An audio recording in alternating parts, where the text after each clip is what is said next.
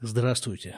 247 выпуск подкаста «Немного оглянувшись», который публикуется на сайте shlomorad.com, и мы с вами продолжаем читать письма новорожденного.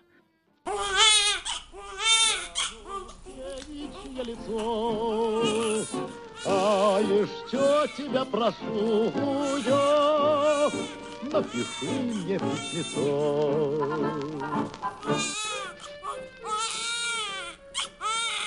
Только прежде чем приступить к чтению письма, я хочу поблагодарить тех, кто откликнулся на этот подкаст. В частности, вот такая тема, которая меня почему-то интересовала, и о которой я спросил в прошлом выпуске, существуют ли еще в России радиорозетки. Ну, вот такие, которые вмонтированы в стену и в которые можно включить вилку радиоприемника –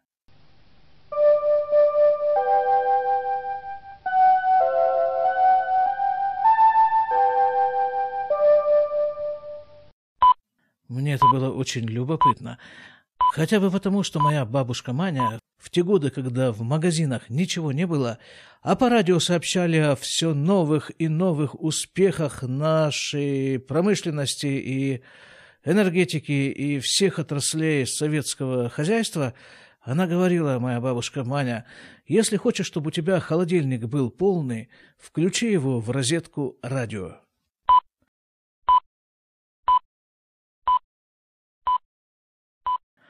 Оказывается, заветная розетка еще существует на той территории, которая когда-то называлась Советским Союзом, и об этом мне сообщил слушатель Тёма. Спасибо тебе, Тёма. Просто умиляющая стабильность. И в каких-то мелочах. Я недавно видел тетрадку моей племянницы. Она учится в школе в, в третьем, по-моему, классе. И вот тетрадка – на ней написано следующее на обложке. Тетрадь. Дальше пропуск. Э, пустая строчка или две пустые строчки. Дальше. Учени. Тут нужно дальше заполнить. К или ЦИ. Класса такого-то. Школы номер такой-то. И там э, еще, по-моему, одна пустая строчка внизу. Это вот та самая обложка тетради, которую я заполнял 10 э, лет, э, учась в школе, 12 листов посередине, а на задней обложке, что вы думаете? Таблица умножения. Все то же самое, ничего не изменилось. Точно в такой же тетрадке с той же самой таблицей умножения я писал 50 лет назад. Такая стабильность в мелочах, э, ну, просто удивительное какое-то явление. В Израиле все, все вместе взятое, со всеми мелочами уже за те 25 лет, которые я здесь живу, перевернулось много раз э, с ног на голову и обратно. А там тетрадка ученика или ЦИ. Давайте почитаем письмо. Письмо номер пять. Адрес э, адресата Украина, Запорожье, а адрес отправителя – Кибуц, да? А нет, вот-вот вам уже и никакой не кибуц. Потому что адрес отправителя здесь написано Кфар Хогла. То есть из кибуца я уехал и стал жить в Мошаве. Мошав называется Кфар Хогла. Вот, наверное, этот переезд и будет здесь описан, что само по себе очень любопытное явление. Моя первая смена жительства в Израиле – 6 июня 92 года, 23.30 время. Привет. Позавчера приехал в кибуц, в котором не появлялся уже неделю. Неделю я не появлялся в кибуце. Это уже, это уже описано в письме, которое пролежало 25 лет и вот сейчас читается. Такое примечательное явление. Не появлялся неделю в кибуце, и тут меня ждет твое письмо, написанное 1 мая, запятая 7-8 мая. Итак, мой инкубационный кибуцный период закончился досрочно. Да, вот это действительно так. Это была такая инкубация. Ну, такой как бы буфер такой, немножко смягчающий удар о израильскую действительность. Спасибо кибуцу, спасибо, это я не читаю, это я так просто от себя лично благодарю из глубины души э, государства Израиль и кибуцное движение и Министерство абсорбции за то, что устроило нам, ну, тем, кто, конечно, хотел, вот такую вот мягкую посадку в Израиле. Кибуц. Программу «Ульпан Кибуц». Вообще-то программа там была рассчитана на, сколько я помню, то ли на 5, то ли на 6 месяцев. А я это все закончил досрочно. Вчера официально, то есть э, официально закончил свои взаимоотношения с кибуцем. То есть отдал ключи, получил фактически две недели... Нет, отдал ключи, получил деньги, а, мне ж там, да, деньги мне там платили, как бы, ну не то, что за работу, потому что зарплаты в кибуце вообще, во всяком случае, в настоящем кибуце такого стандартного образца, зарплаты там не существует как таковой. Там от каждого по способностям, а каждому, заметьте, не по труду, а по тактиву. Тактив – это бюджет. Это сумма денег, которая определяется в зависимости от различных обстоятельства. Ну, скажем, если это семейный человек, семейный кибуцник, так э, от количества членов семьи. Если вот я шел по определенной программе, то мне было положено 80 шекелей, насколько я помню, в месяц на карманные расходы.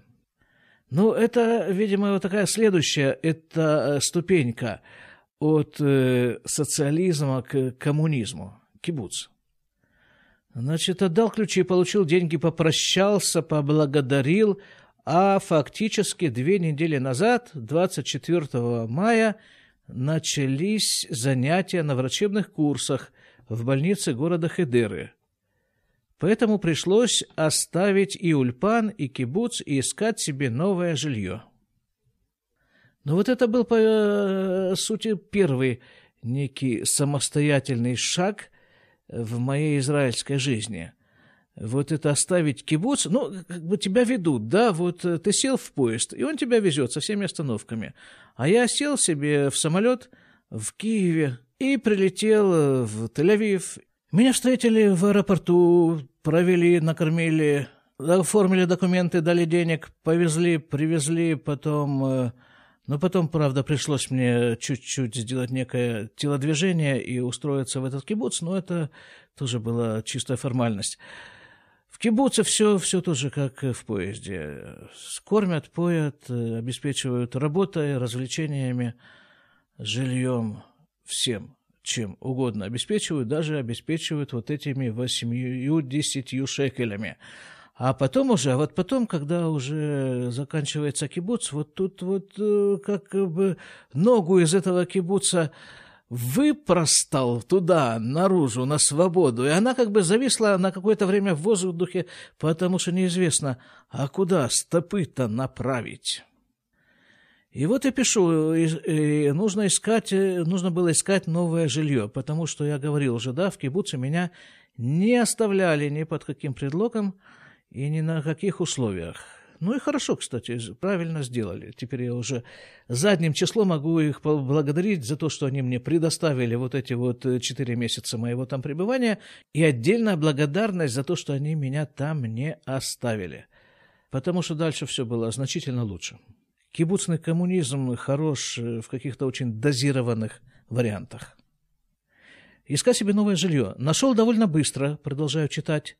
Если исключить период лежания на кровати и размышления о том, что неплохо было бы квартиру поискать, сам процесс поиска занял часа три. Да, часа три, так.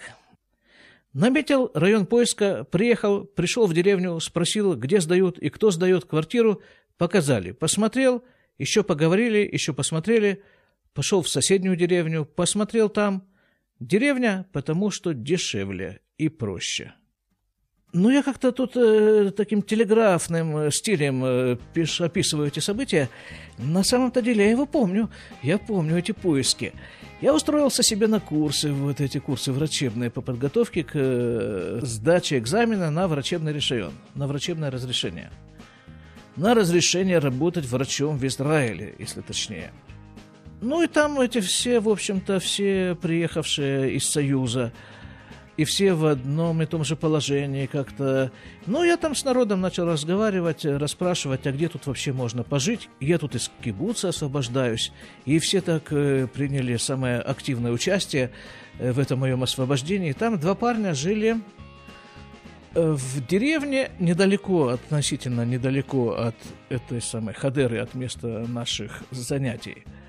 Деревня называлась Кфарароя. Они говорят, Поехали вместе с нами после учебы, мы там э, что-нибудь поспрашиваем в своей деревне, может, тебе подойдет. Поехали, поспрашивали, ну что-то там не подошло, уже не помню что. Ну и потом как-то они говорят, а вот там где-то вот э, рядом есть еще одна деревня, попробуй там. И я пошел в ту деревню, а пошел я пешком, потому что там автобусное сообщение было какое-то не очень, не очень регулярное – и пошел я себе пешком, и как-то я там заблудился. Ну, смотрю, вроде какой-то населенный пункт. Но я в него захожу, спрашиваю, а где бы тут пожить? Мне куда-то рукой махнули неопределенно. И я иду себе, иду, прошел через деревню, смотрю какой-то дом, довольно большой, я в него захожу, стучусь, там мне э, откликаются изнутри. Я открываю дверь, захожу туда, Смотрю, там вдалеке, в глубине дома стоит стол с какими-то явствами, а за столом сидит мужик и эти явства поедает. Ну, я ему «здрасте, здрасте», он меня первым делом к столу, давай, садись, поешь там туда-сюда, там тарелку, все это наливает, подкладывает. Ну, ем. Спрашивает, а что пришел-то? Я говорю, так вот, жилье ищу. Ты не знаешь, кто-нибудь сдает тут у вас он говорит, ну, пойдем посмотрим. Пошли мы с ним, посмотрели комнатку. Во дворе у него такой флигелек, а в нем, ну, комната, ну, я даже не могу сказать, что она маленькая. Нормальная комната. Ну и все там для жизни есть. Кровати, стол, стул, холодильник, плита, все, все, все нормально, шкаф. Ну вот, говорит, вот чего у меня есть. Хочешь, вот за сколько-то там Сколько же это было? 100 долларов, что ли, или 120 долларов в месяц? Живи. Ладно, говорю, подумаю. Пошел, пошел думать, думал, думал. Через пару дней звоню ему, говорю, что давай. И он дал. Вот там я и прожил следующие... Сколько? Почти полтора года. Оп! Вот и на. Тут у нас вдруг погас свет. Почему-то. Ну, в смысле, не только свет, вообще что-то. Электричество у нас отключилось, а моему этому агрегату, записывающему, ему вообще, по-моему, плевать. Он у меня был э, включен в розетку, он до сих пор остается включен в розетку, но при этом тут же переключается на батарейку. Хорошая штука. Для записи в сельской местности, где время от времени отключается электричество. Дальше читаю. Короче, остановился на одной такой небольшой квартирке, которая находится под одной крышей со складом меда. Да, это такой... это под крышей оно было со складом меда. Я ж потом работал у этого мужика, вот как раз я в этом вот соседнем помещении с той стороны флигеля, где мед течет, я там и работал. Я там его выкачивал из э, сот. А если еще шире рассмотреть мое окружение, то там дальше это уже не под одной крышей, но все-таки вплотную бок о бок о этот же флигель терлись э, телята. У мужика были телята и пчелы. Дальше читаю. Состоит из одной комнаты, примерно 18-20 квадратных метров, и туалета с душем. Мебель, включая холодильник, там есть. Газовую плиту поставят. Стоит это вместе со всеми счетами в скобках, а вот тут это написано цена, стоит вместе со всеми счетами в скобках электричество, вода, будет стоить 120 долларов в месяц. Что по израильским стандартам очень удачно. Вполне может быть. Я уже эти стандарты не помню, честно говоря. И, ну и кроме того, они очень сильно изменились. Да, вот еще о чем я хотел сказать. Это я делаю отступление на полях этого письма. В прошлый раз я говорил, что я учился на курсах э, автомобилистов, ну, для людей, имеющих права, привезенные из-за границы. И там упоминалась вот такая цифра, которую сказал нам наш преподаватель, что, мол, в Израиле самая большая в мире плотность э, движения. Количество машин на километр дороги составляет 80 с чем-то, 80 с чем-то машин. А вот недавно совершенно я наткнулся на такие данные за 2014 год, что количество автотранспортных средств в Израиле на километр дорог две с половиной тысячи. И не потому, что дорог мало, дороги-то постоянно-постоянно строятся, но они никак не успевают за ростом количества автомобилей. Там еще приводилась цифра, сколько в прошлом году было куплено новых автомобилей в Израиле, 200 там с чем-то там тысяч. Это на, не знаю, ну, на эту крохотную страну, на, ну, пускай вместе с арабами что-то порядка 8 миллионов населения – а потом это все, конечно же, становится, выстраивается, все эти автотранспортные средства выстраиваются в длинные пробки, и вот в них мы и проводим лучшие годы нашей жизни. Дальше продолжаю читать. 1 июня я туда въехал, в эту квартиру имеется в виду, то есть вошел вместе с дипломатом и полиэтиленовым пакетом.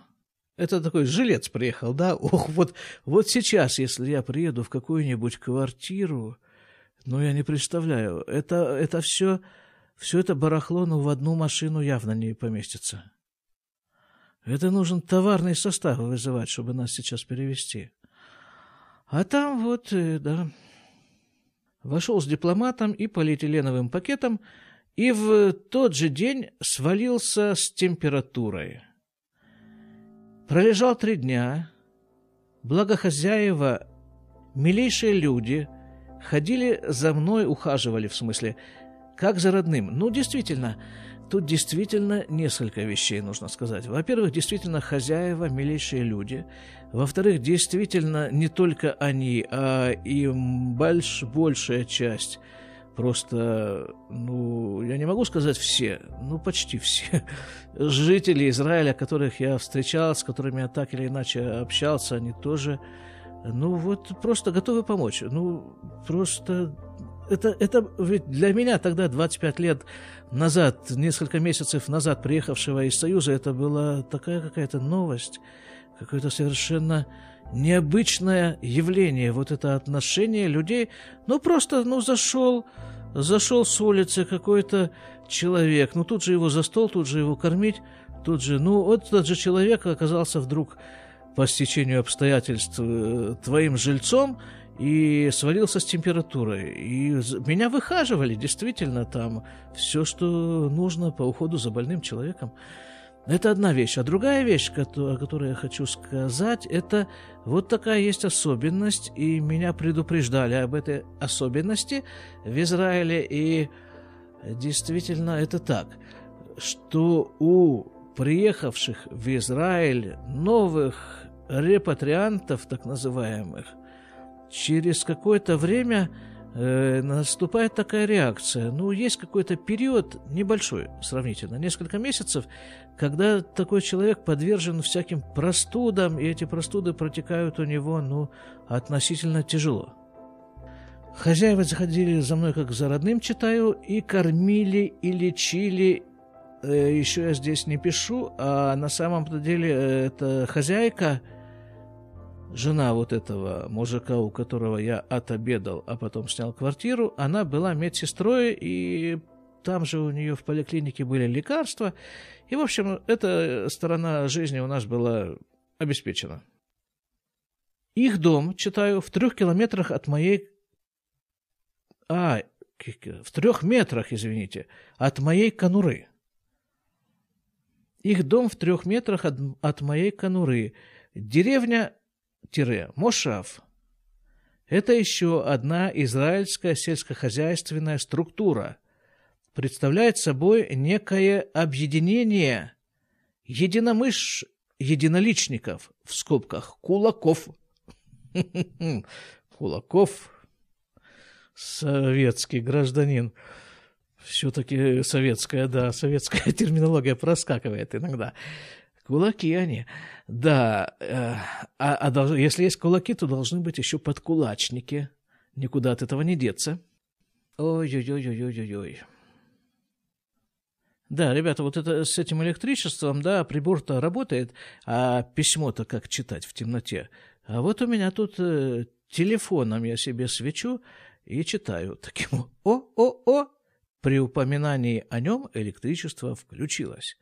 Выключаем этот вот телефон. Записывающее устройство тут же автоматически переключилось на режим электропитания из сети.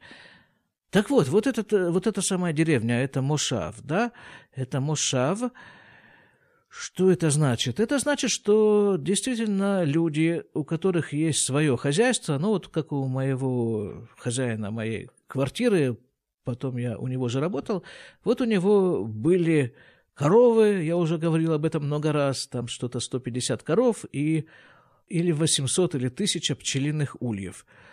Вот это было его хозяйство, этим он занимался. Ну и кроме этого еще плантации там всяких э, деревьев, апельсины, авокадо и что-то там еще. Вот он один это все, ну не, не совсем один, ему помогал еще сын, который жил там же с ним вместе, младший сын, десятиклассник или девятиклассник, потому что старшие это дети выросли и разъехались, а вот этот остался с ним. Ну и вот он еще время от времени брал вот э, таких вот помощников, как я. Ну и из таких примерно вот э, кулаков по старорежимному, а по новым понятиям фермеров и состояла эта деревня. Дальше читаю. Это, наверное, нечто подобное жизни твоих родителей. Э, да, у него родители примерно так же жили, но вот там, под Запорожьем, у моего друга. У хозяина 30 дунам, в скобках 3 гектара земли, с цитрусовыми, авокадо и чем-то еще. 40 коров, вру, а 40 коров это имеется в виду дойных коров. Он как раз был тогда в процессе расширения своего коровьего хозяйства, и если раньше новорожденных телят он их тут же продавал, то сейчас он их оставлял себе, у него было 40 дойных коров, плюс еще коров, которые не дошли до стадии деторождения – и телята, и, ну, в общем, полно там было всякой э, живности. 40 коров, 800 ульев и что-то еще. Дальше читаю. И работает он на всем этом фактически один. Жена медсестра, она не в счет. Сын учится в школе, остальные дети выросли и уехали. А он встает в 4-5 утра и вперед. Да, ребята, тут как-то автоматически тут же наворачивается мысль, э, в голову приходит. Так я-то ведь сейчас тоже встаю в 4-5 утра и вперед, без всех этих коров и без всех этих, нужно сказать, доходов, которые были у него от всего этого. Но он-то, он-то за свои доходы пахал как... Он просто как та пчела. Э, какое-то время мы там у него работали вместе с э, еще одним парнем, который тоже приехал из России, а парень профессиональный пчеловод. Там, в России он был профессиональным пчеловодом, но и сейчас тоже он с пчелами занимался. Так вот он мне рассказывал про пчел. Говорит, э, в сезон летом средняя продолжительность жизни рабочей пчелы, не помню сколько, но что-то совсем мало. То ли она несколькими неделями исчисляется, то ли одним месяцем, ну что-то вот. Просто израбатывается пчела, все, да, вот все. Она свое отлетала, отработала, и конец пчеле. Так вот, этот мой хозяин, его звали Ишай. Он тоже производил на меня впечатление вот такой вот рабочей пчелы. Но ему было тогда, ну, лет э, ну, 50, наверное. Собственно, столько примерно, сколько мне сейчас, если не меньше. И он был уже такой вот изрядно изработанный. Там он хромал, и это у него болело, и вот это что-то у него не очень двигалось. Но, тем не менее, как, как заведенный, как робот, как, не знаю что, в 4-5 утра он встает и вперед. Дальше читаю. Когда не справляется один с сезонной работой, нанимает кого-нибудь, не исключено, что меня. Да, где-то примерно через год, меньше, чем через год, после написания этих строк, вот этим вот сезонным работником у него стану я, потому что в мае начинается сезон меда. Сезон сбора меда, и там большая тяжелая работа. Но приятная, нужно сказать. Вот э, я не знаю, как ему, будучи хозяином этого всего этого, и, собственно, тем человеком, на котором лежит ответственность и который должен э, всю эту структуру как-то организовать и обеспечить, но вот будучи просто таким сезонным работником, мне это было, я помню, очень и очень приятно, по крайней мере, очень приятно об этом вспоминать. Тяжело там таскать эти улья, таскать эти, много чего таскать, но здорово было, роскошно. Ну, тогда, когда я э, писал вот это письмо, я об этом, конечно, не знал, о том, что мне тоже предстоит заниматься этими самыми пчелами. Дальше читаю. За сезон откачивает до 15 тонн меда, а сезонов в году два. Почему два? Это я еще не, не был в курсе. Сезонов не два, один сезон. Он начинается где-то в мае, ну и продолжается месяца самый пик сезона в мае, а потом э, так на спаде он еще тянется месяца три, наверное. Ну, пока есть хоть какие-то цветы, есть и сезон меда. Так что адрес у меня теперь новый, написан на конверте. Но письма, написанные по старому адресу, тоже будут до меня доходить. Есть в Израиле просто есть такая почтовая услуга, когда в течение какого-то периода, полгода или год, э, даешь на почте свои новые данные, новый адрес, и все письма, которые тебе адресованы на старый адрес, приходят к тебе же на новое место жительства. И еще одна вещь, о которой я хотел тебе сказать, еще в Союзе, но не было ситуации – ни в коей мере не в обиду. Обрати внимание на твое употребление спиртного. В последнее время в твоем опьянении стали появляться некоторые нездоровые элементы. Это же, я же в Союзе немножко работал наркологом, ну чуть-чуть там буквально. Ну, по крайней мере, учился на нарколога, и вот, вот у меня такие уже к нему э, советы специалиста. Нет, сейчас, э, опять-таки, прошло со времени.